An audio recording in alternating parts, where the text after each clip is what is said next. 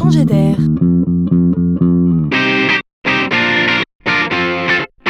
C'est la chronique de Laurent Collen. Question. Le net aura-t-il tué la lecture et la découverte des auteurs?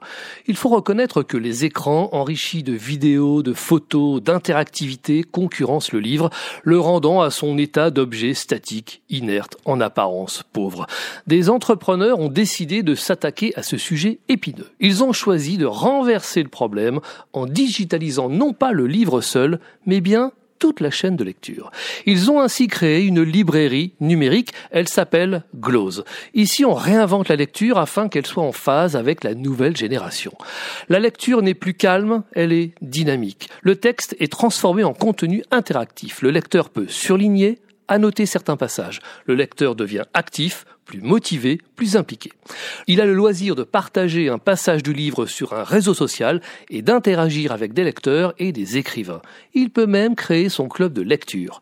La lecture devient sociale. Ils sont déjà 600 000 aujourd'hui. Glose, c'est un million de livres numériques dans laquelle chacun pourra y construire sa propre bibliothèque. Notons qu'il sera possible également de lire 10% du livre avant même de l'acheter.